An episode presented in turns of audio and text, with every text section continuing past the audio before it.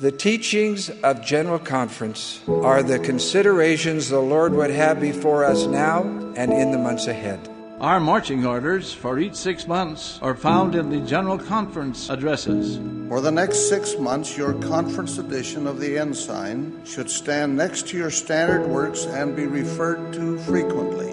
I encourage you to read the talks once again and to ponder the messages contained therein. I exhort you to study the messages of this conference frequently, even repeatedly, during the next six months. You're listening to the Conference Talk Podcast, where it's conference weekend every weekend. Each weekend on this show, we discuss talks from the most recent General Conference of the Church of Jesus Christ of Latter day Saints. We'll share some insights, make some connections, and hopefully have a bit of fun.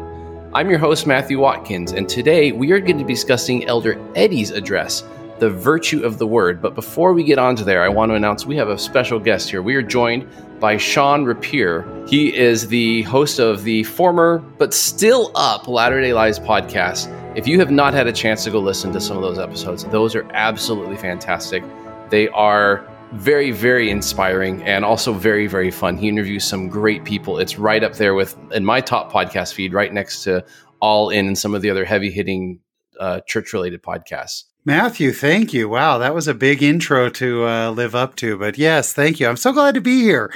You know, it's funny. After we recorded last time, I watched conference with in my mind going, which talk could we talk about? Because I know that your guests are quick to jump on and claim claim uh, their talks. And Brad uh, McBride texted me during the session. So, yeah. oh, I did tell my wife, I said, I don't know if I'm going to be invited back, but just in case, I am going to be ready for it. So, super excited to talk about this talk and glad to be back. Thanks for having me. So, we're going to be talking about Elder Eddy's talk. Now, you have a little bit of uh, history with Elder Eddy. First, I'm going to go ahead and read. For those who've not actually seen, the church has bios which I only discovered recently of all of the general authorities, even the 70s, Relief Society presidency, Young Men presidency, presiding bishopric, you name it. Elder Mark D. Eddy was sustained as a general authority 70 of the Church of Jesus Christ of Latter day Saints on April 2nd of this year, 2022, at age 49. At the time of his call, he had been serving as a member of the 12th Quorum of the 70 in Utah. Okay, so how many quorums of the 70 are there? That's a good question. I don't know, man. I have no idea. I think it's in flux all the time, right? I I think yeah. I think it kind of does. Does it grow and shrink? That's something we should find out. Well, I mean, the church hasn't shrunk, so I doubt it's shrinking very much, but at least growing, right? So there's at least twelve because he was in one in the twelfth quorum of the seventy. Right. He has served in various church callings, including full time missionary in the Dominican Republic, Santo Domingo East Mission, counselor in a bishopric, ward young men president, bishop, High Counselor, Counselor in a Stake Presidency, President of the Uruguay Montevideo Mission from 2016 to 2019. So, pretty recently released uh, mission president there. And Area 70. He received a Bachelor of Arts in Communications in 1996 from BYU. 2001, he received a, I guess it's Juris Doctor. That'd be Doctor of the Law, I guess. Yeah, Juris Doctorate, a JD. Law degree. Yep. From BYU. He's since worked as an attorney, attorney and a business executive. He was born in Long Beach, California on March 30th, 1973. He married Annette Allen in 1994, and they are the parents of six children. Part of why I chose this talk is my personal relationship with Elder Eddy, and he's someone I respect very much, and I'm grateful to call a good friend. Uh, but also, I'll, I'll, tell you something interesting about this talk. I so I spoke in church yesterday um, as part of my high council calling, and when I speak, I tend to open up with some type of personal experience. So you're a good high council speaker.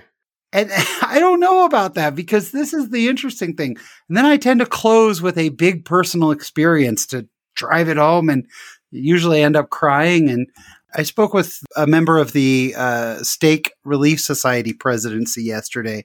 She gave the most beautiful talk, and it was pretty much all uh, doctrinal or doctrinal. Um, you know, she talked a little bit about her grandmother, but the thrust of it was really doctrine. And I'm not like that. I could never write this talk that Elder Eddy wrote, but it doesn't surprise me knowing him that he wrote this because you realize as I've been studying this again, and everyone gives talks differently, but there are no personal experiences in this.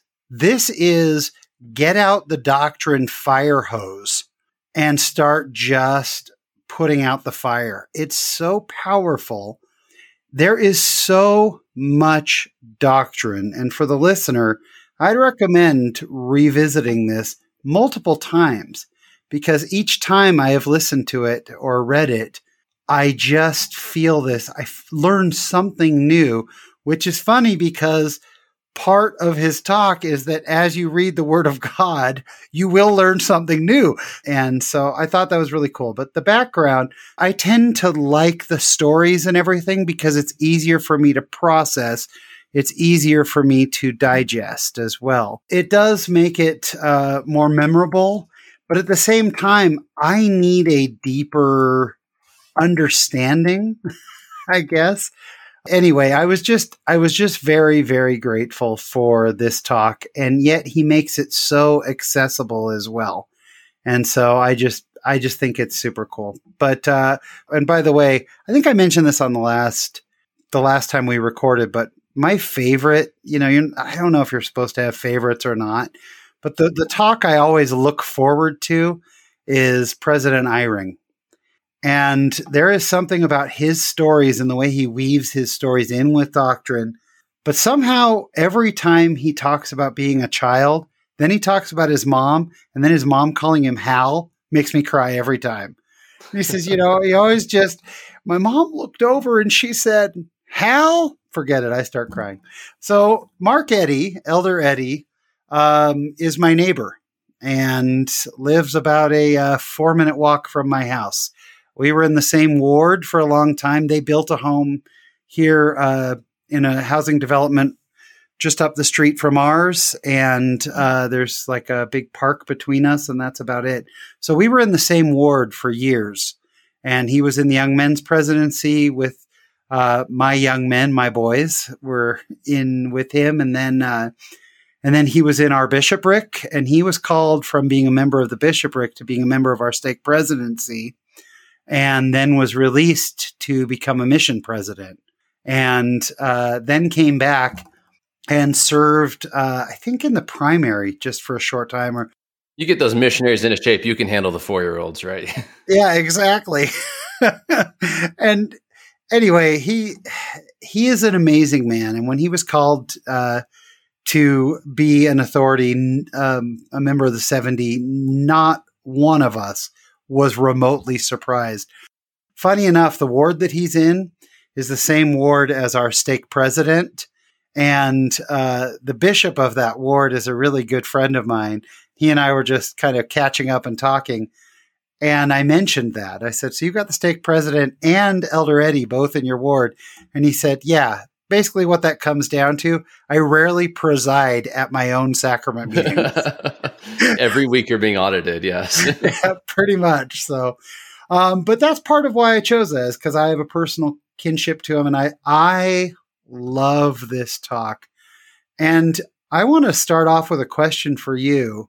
Did you had you heard this phrase, the virtue of the word, before? Was that a phrase that was familiar to you? Yes, because because of the scripture he cites, Alma 31 5. That had never jumped out to me. I had never thought of that in that lexicon. Uh, but I that that was just interesting to me. I actually looked up the word virtue. Is that the most Latter Day Saint thing to go to the dictionary? but I really wanted to understand what what he was saying. So just to kind of set the the stage, I read a ton of definitions of the word virtue, and the one that really stood out to me was moral excellence and righteousness. And when you put it in those words, the moral excellence and righteousness of the word, and then when you realize that word is another word also for Christ, now it's the moral excellence and righteousness of Christ. It blew my mind, Matthew. I was like, whoa, this is big, just deep and heavy and beautiful. So we're always told every talk is supposed to eventually tie back and be about the Savior, right? Yeah. I thought that was neat that it worked on so many levels. I thought it was really cool. And the other definition for virtue that that came through to me in this talk particular was the same uses of virtue that you hear when you, the woman with the issue of blood reached out and touched the Savior's the hem of his robes. Right? He says, "Virtue's gone out of me." And it doesn't mean I'm less righteous. That's that's not the particular usage he means. He means power has gone out of me. And that's important for me. I run a blog called Power in the Book of Mormon. So I resonate a lot to the, to this particular talk as as as we'll see because the scriptures are so so powerful. Awesome. Very very cool.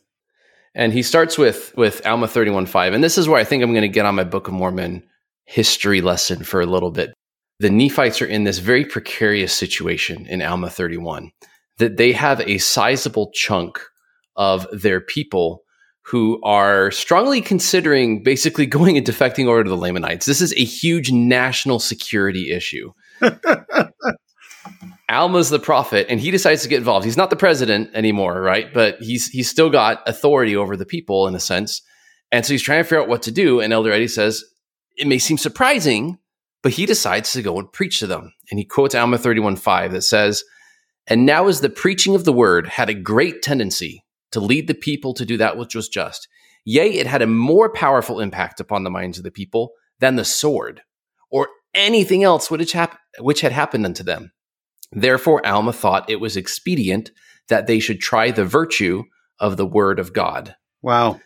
Now, the result of this, we see the conversion of a good chunk of the Zoramites, right? And that's awesome. Personal conversion. I'm going to jump off that and go down a little slightly different rabbit trail and just think about the political military situation for a moment. This gave the Nephites a significant military advantage in the wars that were about to come. The Zoramites were going to defect to the Lamanites anyway and stir them up and lead through all the war chapters that we know and love from Alma, or some of us love. This was a huge military advantage to basically carve away all those converts that would have been part of that defecting group. And now they are righteous Nephites ready to defend the country. This principle of using the Book of Mormon, or sorry, using the preaching of the word to accomplish these dramatic historical shifts is huge. If we go back a few chapters and you think about the sons of Mosiah, right? Ammon and his brothers. Here we have another situation. The Lamanites are all wicked. Like we really want to go preach to them. The success that they had was amazing. They converted several Nephite, uh, sorry, Lamanite lands. And that force was enough of the Lamanites that it was to be reckoned with. And the rest of the people were upset that the new king of the Lamanites was a member of this new church. And they're forming a new national identity and they're starting to have relationships with the Nephites and free trade and everything like that. They come and they martyr a whole bunch of them. And then more Lamanites that were doing the killing than had been killed ended up joining the church and becoming righteous and laying down their weapons as well. And then, of course, that huge group went and joined the Nephites to carve away this massive chunk of the Lamanite forces, turn them into Nephite supporters. They then are supporting the army with their land and their foods and their provisions and everything. And then their sons of Helaman were a major force in saving the Nephite nation from utter destruction. And then the thousands of prisoners of war that the Nephites captured of the Lamanites, they were staying in Nephite strongholds. They were working you know, probably maybe for the first time in their lives, right? Perhaps. right. One thing the Book Mormon tells us, Lamanites are kind of lazy. So they're working, they're getting a taste of that, they're getting to know the people of Ammon, and they want to stay. And so it's just every time you bring in the word of God, you're carving away the actual military might of your adversary. Fast forward a few years, Moroni's war is all done. His son's in charge. Lamanites are coming again he tries all the tactics of his father, right? He's building the ditches, he's putting up the walls and the pickets and all that stuff, and it's not working. And the reason it's not working is the Nephites aren't righteous. They lose all their lands. They finally repent, and they're able to get half of their lands back. Imagine half of the United States in the possession of the Taliban or something. I mean, this is this is bad news, but they just do not have the might to actually contend with the Lamanites. So what happens? They bring out the big guns. Nephi and Lehi, the missionaries, they go into the Lamanites, they preach to them, convert the entire place, and then the Lamanites give them back all the lands that they had taken. And now you, for the first time in Book of Mormon history, you have peace between the Nephites and the Lamanites and free trade, and everyone's getting rich and prosperous and an open economy. It's great. Fast forward a few more years, you've got problems with the Gadianton robbers in both the righteous Lamanites and the now wicked Nephites.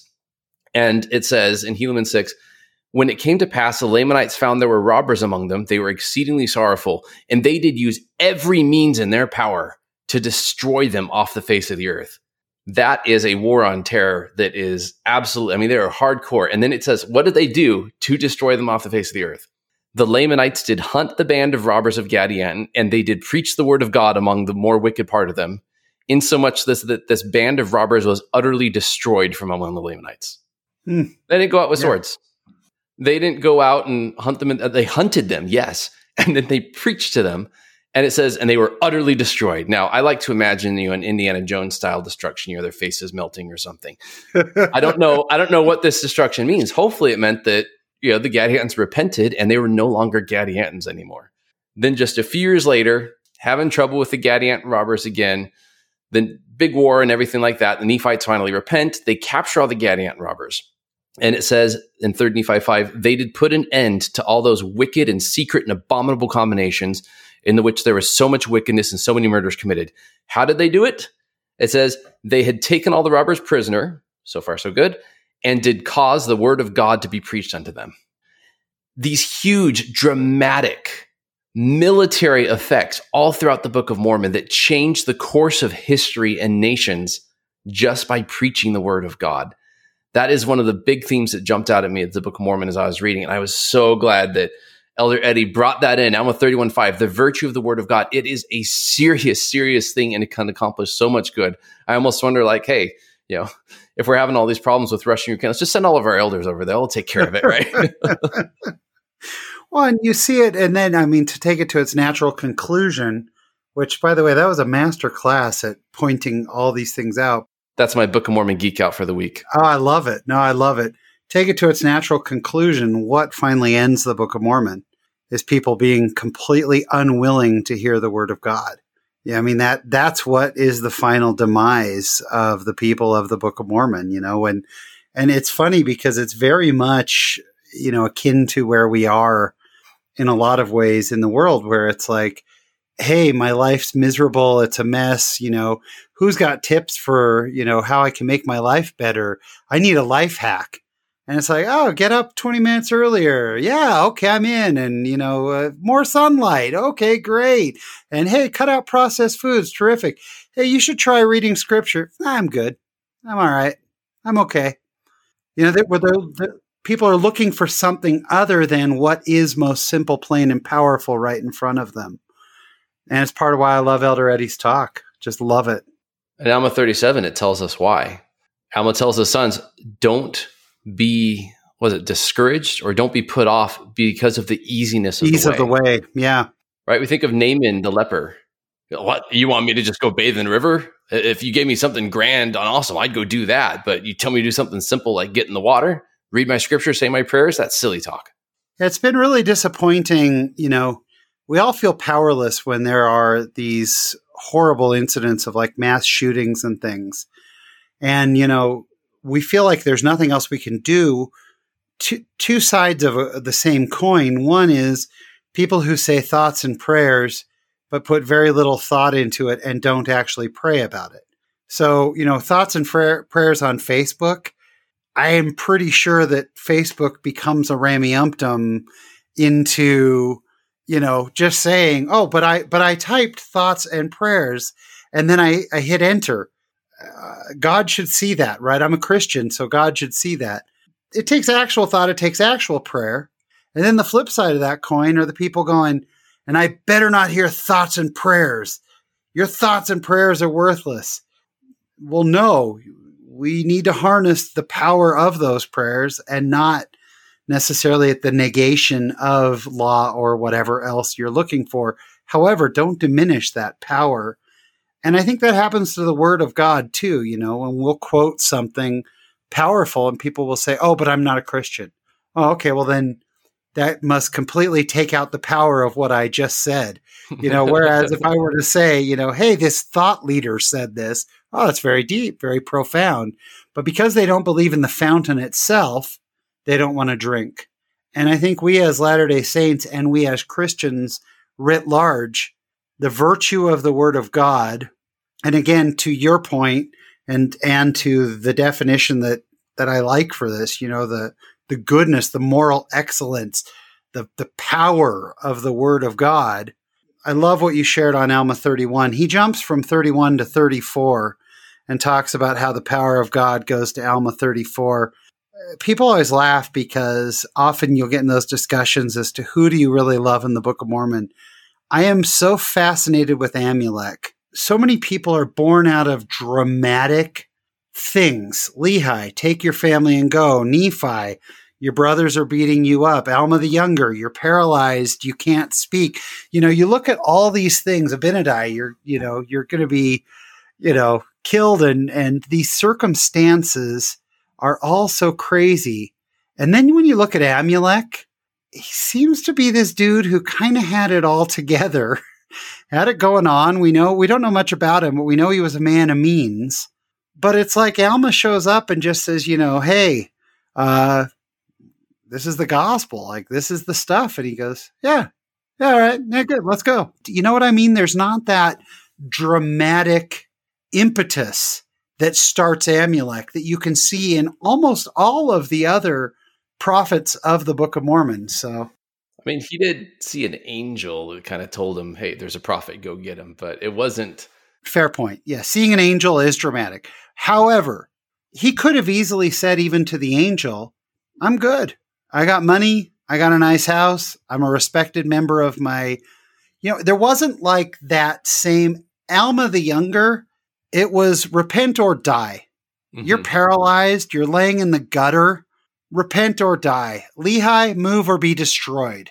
You know what I mean? Like there was sort of this, an Amulek, it was, it was just go out. You're called of God. Go out and find Alma and preach. Well, it wasn't even preaching first. It was just give him some food. Yeah. And I mean, it just how cool is Amulek? So anyway, I love that. I just love all those chapters with with Alma and Amulek. Um, one of my favorite verses being when Amulek asks Alma, "Are we about to die?" And uh, Alma says, "Perhaps." Amulek says, "Perhaps they will burn us also." I mean, they were burning people alive, and and Amulek says, very like boldly, "Perhaps they burn us too." He doesn't say doesn't say that he says it out of fear or anything. He just says, you know what? They might burn us too. And then Alma says to me what is the toughest line in the Book of Mormon. And I mean tough like macho tough, which is, yeah, perhaps, but our work's not done. So they're not going to burn us. I love that verse. The reason that verse means a lot to me is Amulek is talking a lot about how having Alma in his home had blessed his family Right? Yeah. He even testifies. He says, He's been a blessing to my father. He's been a blessing to my family. Just a few verses later, when Ammonihah decides to reject them and, and martyr the people, it mentions that Amulek was rejected by his father and his friends. Mm. And I wonder if the believing members of Alma's family were some of those who were martyred. Oh, I hadn't thought about that. Putting myself in that situation, I would almost be hopeful. I really hope they just burn us too. Like, I want to go be with my wife that I just watched die. Interesting. I, I, wonder. I mean, after that whole scenario with Ammonihah, where Amulek gave everything, and perhaps even his family, they they did a brief ministry in Sidon, healed Zeezrom, and then it says Alma took Amulek into his own house and ministered to him. That that is one of the most beautiful scriptures in the Book of Mormon for me. Well, and this brings it right back to Elder Eddy's talk, which is the virtue of the Word of God. Amulek, to me, is the ultimate example of it. I mean, that is the go find this man, learn learn my word, feed him, he's my prophet, you are to take care of him. And then his entire life is changed by the word of God, not by Alma. You know, we we we hear about uh, and I saw it on my mission, people who were converted to a missionary. And we had to be careful of that. You know, we loved so many of our investigators, but it could, I could see that happening where it's like, oh, I feel good because you're this funny missionary and you're fun. You come into our home, you pay attention to us. Oh, I love the congregation. I love, oh, family. I love the general message. I'm converted to things in the church as opposed to the virtue of the word of God, which is what saves and which is what strengthens and which is what purifies. I just thought it was really cool. I love when he points out the three things the word of God does but I think that the biggest thing to me is that the word of God is quick and powerful. It divides asunder all the words of the devil. That is really powerful. Um, I pondered as I was studying for this, I pondered the word asunder. And the word asunder really means absolutely split in half. Like, you know, asunder is torn asunder is when you split logs. You know, I do I do competition barbecue. I have a whole bunch of smokers, so I spend a lot of time chopping wood outside. And when you take an axe and you split a log down the middle, both sides go flying and there's nothing left. That's dividing a log asunder. That the word of God divides asunder the words of the devil. And in a time when there are so many mixed messages in the world, the fact that the the Book of Mormon specifically, but also all the words of God have the power to take these these trying words, uh, these confusing words of the devil and divide asunder. I had a, an interesting experience at church a week ago um, that we had a, an incredible talk. We have a, a couple that I didn't know. They moved into the ward.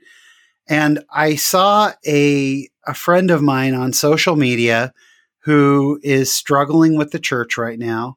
And he made this proclamation that that I had to spend some time thinking about. He said, I have decided that if I ever have to choose between the church and my friends, that I would choose my friends.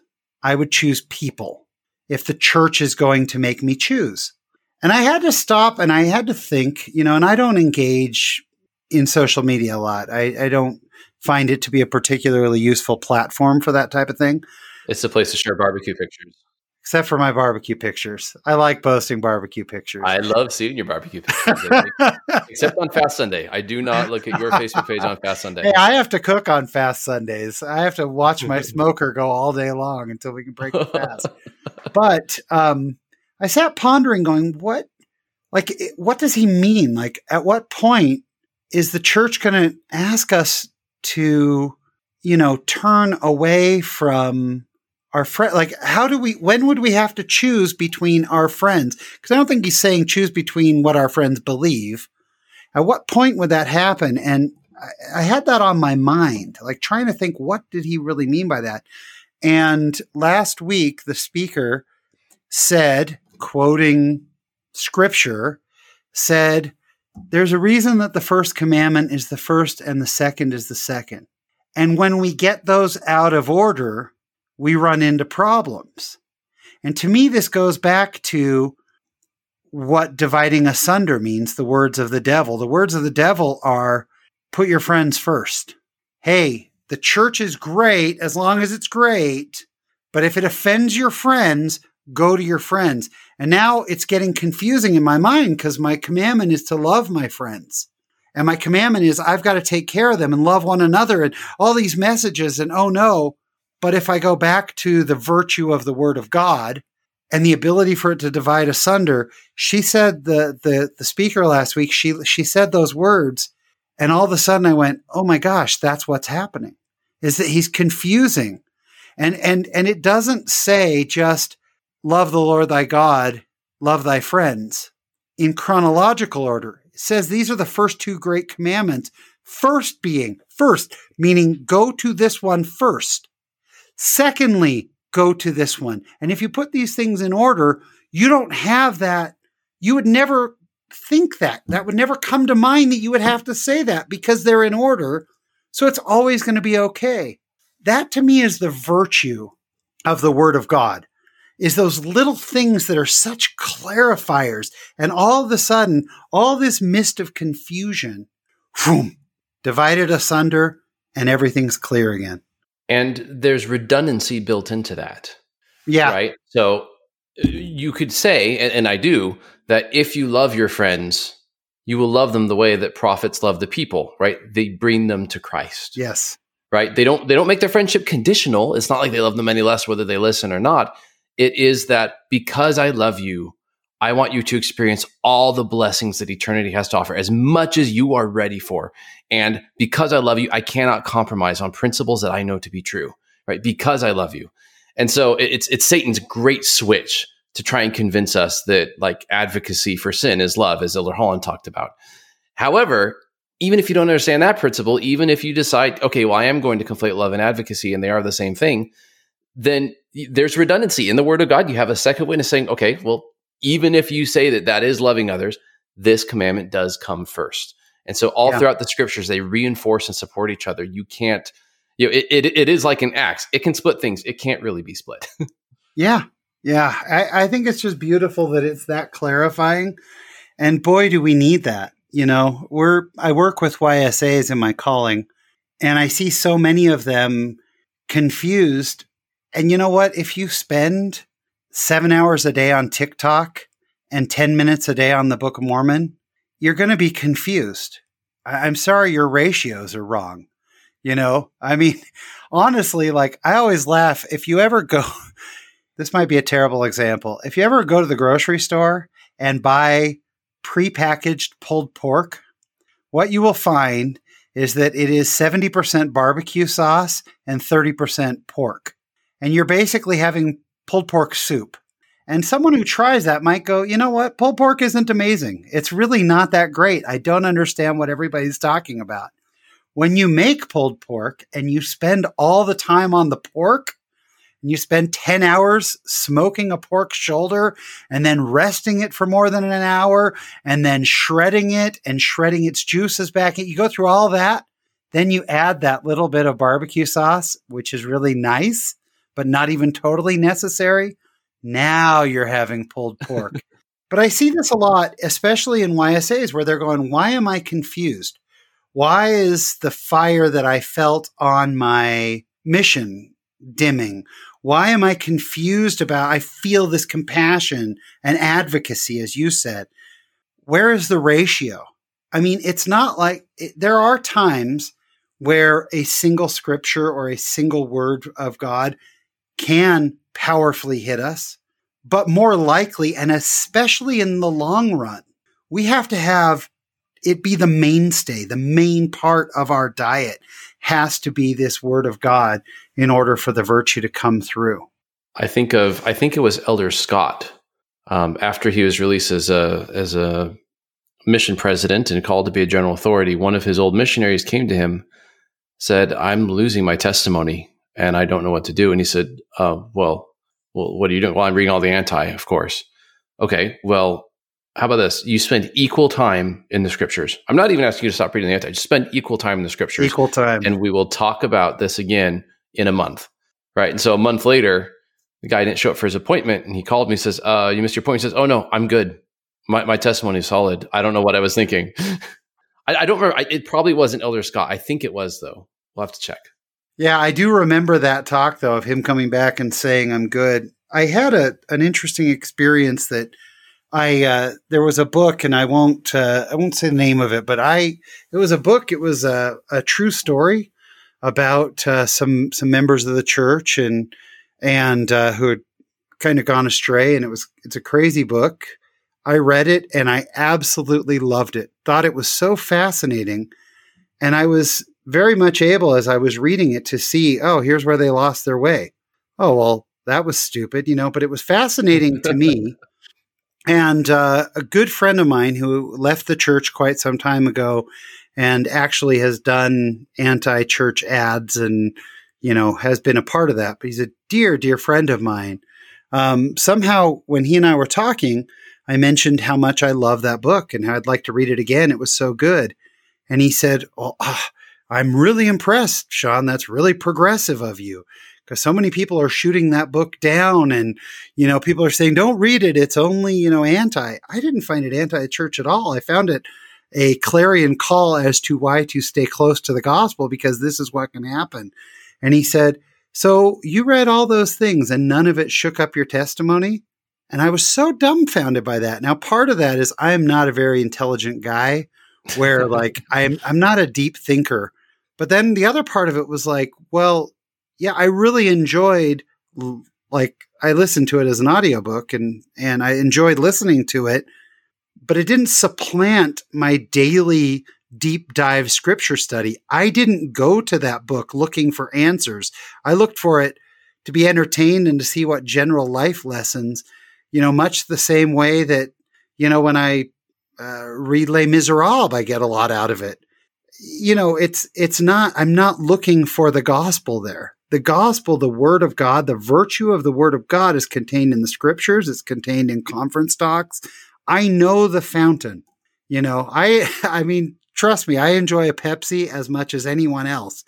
But I don't go, man, am I thirsty? I need a Pepsi. No, I go to water. and I know the fountain. I know what I drink.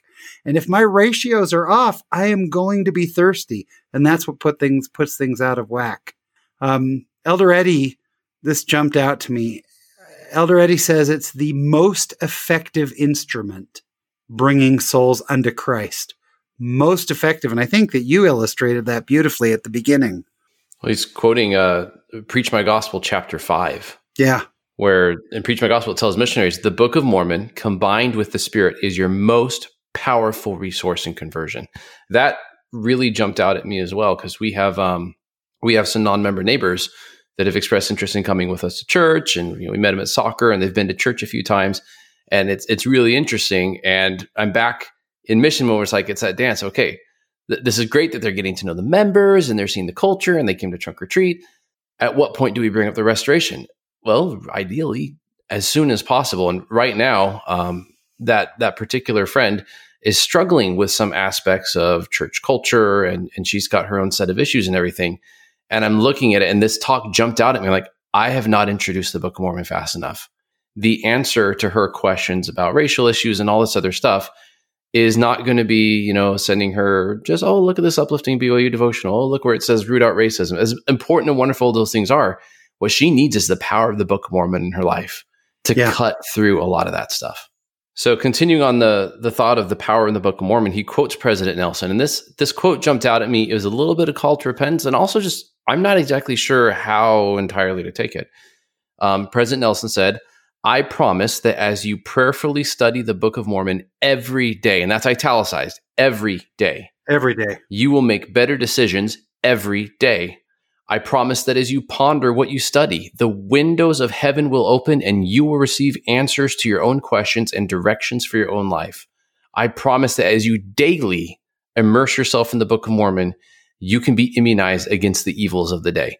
That every day, every day, daily. And I'm thinking, but this year we're doing Old Testament and come follow me. Now, how do you how do you look at that? Do you say, okay, on the mission, it was yeah, we had a policy. We read the Book of Mormon every single day. Other stuff as well, perhaps, but the Book of Mormon was the core of what we studied. Is that is that does that seem to be what President Nelson and then quoting Elder or Elder Eddy quoting him is saying that, hey, regardless of what the Come Follow Me curriculum is, we need to get a daily fix to the Book of Mormon, is what that seems to be saying to me. Yeah, it's you know what we've we've had my wife and I have had discussions about that. You know, is is how do you balance it out? You know, it's it's nice to have the luxury of being a full time missionary. I don't. Mm-hmm. Um, you know, I have a lot going on. I because the curriculum changes, I have I have sort of two tracks that I go on in my in my gospel study. It's a morning and an evening. I listen to a chapter in the Book of Mormon every morning. And as I listen to it, I pick out one to two themes that jump out at me and then I ponder. I go for a walk awesome. or I go to the gym every morning. And so that's my my thing is is that's what I do every single morning. And you know, it's funny because some days I'll listen to two or three chapters, um, but I find that the pondering is what gets me the most is I'll like I'll choose something and sometimes I'll go back 15 seconds, listen again, or I'll write down the words to it and I'll really try to understand what what do those words mean and how does that apply and why would he say that? Why was that included in the book? And how am I not doing that? And so I'll really try to ponder that in the morning. I also listen to one conference talk every morning from the previous conference and try to tie that back in. I do that every single morning. And then I tend to do my other studies in the evening as a separate study. To me, that the evening is study. The morning is I brush my teeth, I shower, I listen to the Book of Mormon, I ponder, I listen to a conference talk. It's baked in the cake. The rest is variable as to how much. And it really depends on my week and how much time I have and how many other things I have going on the Book of Mormon is non negotiable. That to me is not, and I have it baked so in the cake as a habit that it doesn't matter what happens. It just happens for me. Like it's such a habit now. The other part of it, I work in, I figure it out. It's, it's different. And that to me is my foundation. How about you? Well, I was going to say the fact that the Book of Mormon is a non negotiable for you, I might have an answer for your friend about why nothing bothers you. Because yeah, that is, it is, it is so powerful. Yeah. It, it, re- it really is. There is, every time I go to the Book of Mormon, I am surprised and I missed it. I remember when I was a teenager, I felt bad that I hadn't read the Old Testament all the way through. And so I made that my goal and my exclusive thing. I'm going to power my way through the Old Testament. And so for about a month, I was just chapter after chapter, just churning through it, churning through it, churning through it. And my life was different and not necessarily in a good way. One day I lost my Bible. Yes, this was back before we had the digital my Bible was just missing in my room. I was too lazy to find it. So I pulled out the Book of Mormon and I started, oh, well, I'll fall back and I'll just read that. Just a few verses for the Book of Mormon, and I could tell the difference. I could tell what was missing from my life. And that's not a knock against the Old Testament. I tried to describe it later in my family. I said, it's like, it's like drinking the concentrated stuff, you know? Like the Old yeah. Testament's great, and I, I'm extracting little nuggets here and there, but it's just not as straightforward. It doesn't divide quite as asunder. It doesn't, it's not as clear yeah. And over time, I have just gained this renewed appreciation for how clear and direct and powerful and concentrated the Book of Mormon is, even when compared with scriptures that we venerate like the Old Testament. We, we, um, I used to teach uh, Sunday school to 14 year olds, and I gave them the goal to get the whole class. I said we'd have a party when the whole class reads one verse out of the Book of Mormon every day for a full week. That's such a good goal. Took us about three months uh, to get there, and then we had a party. But I just said, guys, I said, the power that you get out of that one verse, the blessings, and, and I'd cite it. I'd say, let me read to you all the things that are promised. Now, the more you study, the better, but read the verse and get used to the verse every day. And I started having 14 year olds that would just make me cry they'd say I was in bed and I was just about to sleep, and I'd go, ah, I didn't read. so I'd open it up and I'd find a short verse. I'd barely get through it. Doesn't matter.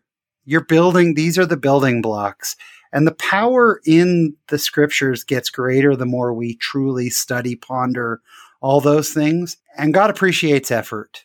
And we should not let the grandeur of scripture daunt us from taking it on in tiny nibbles because God appreciates effort. It's the consistency. Elder Bednar, when he talked about family home evenings, he said, My children can't remember a single lesson, but they remember that we did it and that we did it every week. And that's yeah, what mattered. Absolutely. One of my favorite experiences of seeing the virtue of the Word of God, uh, I'll share this with from my mission. Um, I was a young missionary. I had only been uh, out in the mission for a couple months. I served in Chile, in the southern tip of Chile, and I was on a little island called uh, Chiloé, and tiny little island. And we were uh, we were so exasperated that we stood on a street corner one day, just asking people if we could talk to them. One guy said, "I can't talk right now, but here's my address. Come find me." And so we went down uh, into and and Chile in most parts of it is a poor country. Chiloé is a specifically poor island. And then the area we were in was really poor for Chiloé. Um, it was just a bunch of almost like RV type trailers in mud. And we went up, we couldn't find the address. And so we knocked. I barely spoke Spanish, but we knocked at this door.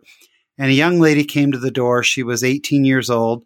And we said, Hey, we're looking for this address. And she said, There's no address like that here. And my companion, and she started kind of laughing at us. I said, Yeah, he gave you a fake address. She knew who we were. And my companion said, Can we come in and teach you? And she said, No, I'm, I'm, you know, this other faith, and I'm always going to be this other faith. It's never going to change. And he said, But we'd, we'd love to, we'd love to share, you know, a message about the Savior with you. And she said, Yeah, come on in. So we went in um, I taught one of this was I'm so old that we still had the six discussions and we had to memorize the principles. You know, I didn't have uh, you know the the luxuries that the missionaries have now, But uh, anyway, I, I remember I taught a principal and she looked at my companion and said, I did not understand a single word he just said. and my companion, who was Chilean, uh, he took over the rest of the discussion. We went back a week later. Hey, have you read the Book of Mormon? She said, I have not. Went back a week later. Have you read the Book of Mormon? I have not. But we kept teaching the discussions. We challenged her to be baptized. No, I'm not going to be baptized. I changed companions to another Chilean companion. Um, and we kept going back and we kept teaching her. And she just would not progress. And it was because she was not studying the Book of Mormon. And we went back one time and said, uh, So, how have you been? And she said, I read the Book of Mormon. And we said, Well, what do you mean? She said, I'm in Mosiah. And we said, Jasna, that's that's amazing. That's wonderful. And she said, No, the Book of Mormon's not true. She says, soon as Nephi was commanded to cut Laban's head off, I knew there's no way God would have commanded that. And that led to a discussion. And then we started talking about how do you feel otherwise? And I said, Jasna, you're in Mosiah. like, you know, this this happens pretty pretty early in First Nephi. So for someone who doesn't believe in this book, you sure have trekked through it. Yeah, you made it through Second Nephi. You're more dedicated than most members. Yeah. yeah. Well, she brought that up too. She said, "Why does he quote Isaiah so much?" And she was really into it. And we came back a few more times, and she read the entire Book of Mormon. And she said, "Elders, I need to be baptized." this book is so true. This gospel is so true. I, I have to be baptized. And the conversion didn't happen while we were there. You know, I talk about the missionary conversions, and she had not started really going to church because her, she lived with her father. Her mother had passed away, and her father, she knew, would not be happy about this. So things were in the right order. She gained her testimony. It was baked into the Book of Mormon um, and into the, the gospel. Then we started taking her to church, and she said, You know, I'm ready to get baptized. Uh, we showed up one day, and she was just sobbing. We showed up for our appointment, and we said, What's happening? And she said, I told my dad I'm getting baptized. And uh, he threw my Book of Mormon in the uh, fire, told me that if I was going to get baptized, that I would have to move out, and that I was becoming a child of the devil and that if I got baptized, he would never speak to me again. And her baptism was that Saturday. And I said, Jasna, we'll put it off for now. We got to fix things at home. And she said, Elders, the gospel's true. I'm getting baptized. Like, I, I don't know what to say, but nothing's changed. I am getting baptized. That Saturday, uh, we were up at the church and she came walking up the street normally they have a little satchel or duffel bag or something with a change of clothes. She had a big old suitcase with her and she was crying. And I said, What's happening? And she said, My dad threw me out. I told him I was going to get baptized. He said, Take everything you own with you. I will never speak to you again as long as you live. And I said, Jasna, we, we're not doing this baptism today. We're, we're okay. And she said, Elder Rapier, the gospel's true. I'm getting baptized today. Let's go. We'll figure out the rest. I went into the waters and I baptized her that day. And these poor people in this branch put together enough money to put her on a bus to go stay with her uncle. And of course, we had no email, we had no cell phones, we had nothing. I knew I would never hear from her ever again. And I changed companions yet again. Actually, I think I changed companions right before she got baptized, but but three weeks later, we were walking down the street, and there she was walking down the street. And I ran across the street. I hugged her, which I wasn't supposed to do, but I did, and I don't regret it. And I just said, "Oh, Jasna," I said, "What are you doing here?" She goes, "I knew." She goes, "I just got here a half hour ago. I knew I was going to see you guys." And I said, "What's happening?" And she said, uh, "She said I went and moved in with my uncle in down in Cajun, and uh, my father called uh, a couple of days ago crying and said, I miss you so much. I love you. You need to leave this church and, and, you know, and then you can come home. And she said, Dad, the gospel of Jesus Christ is true. It doesn't matter. I'm not leaving. And the next day he called and said, Come home. She said, I'm coming home as a Mormon. At the time, we called ourselves that. She said, I'm coming home as a Mormon. And he said, I know, come home. She came home and uh, later he ended up getting baptized. She married a, a guy who she introduced to the church. He got baptized. Their family sealed in the temple. She's been the Relief Society president. She's been the primary president. We didn't know that we'd have it then, but we're great friends on Facebook. We message each other all the time. And uh, they have a little cat, and their cat's name is Rapier. So, oh, uh, that's so cool. Which is wonderful. But things got put in order. And that to me, Jasna is the virtue of the word of God. It it puts everything else in perspective. Everything in life goes into order when we understand the power of the virtue of the word of God. That is so perfect, dude. Man, I wish my investigators took that a little bit better. We're not valuing the Book of Mormon enough. I. I, read President Benson's words on it about how the, the church is still under the condemnation. It feels like it still applies in large measure. And I think that story is the perfect place to end. That is that is so powerful. Awesome. It's one of my favorite experiences I've ever had. Thanks for listening to another episode of the Conference Talk Podcast. This episode, we discussed Elder Eddy's address, The Virtue of the Word. If you enjoyed this episode, give us a five star rating. You can find us on iTunes, Spotify, and everywhere you get podcasts.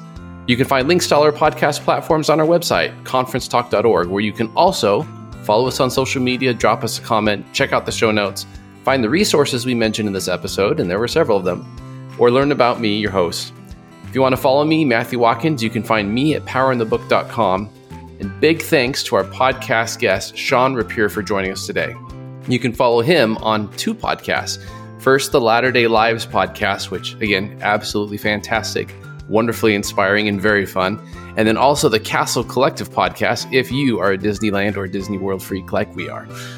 But while we always appreciate while we always appreciate new followers, it's better to follow the prophets and apostles themselves. And remember, although we love speaking about the church and our leaders, we do not speak for them. Everything said on this podcast represents our own personal opinions and we hope you'll tune in next week for some more of those good old personal opinions on the Conference Talk podcast.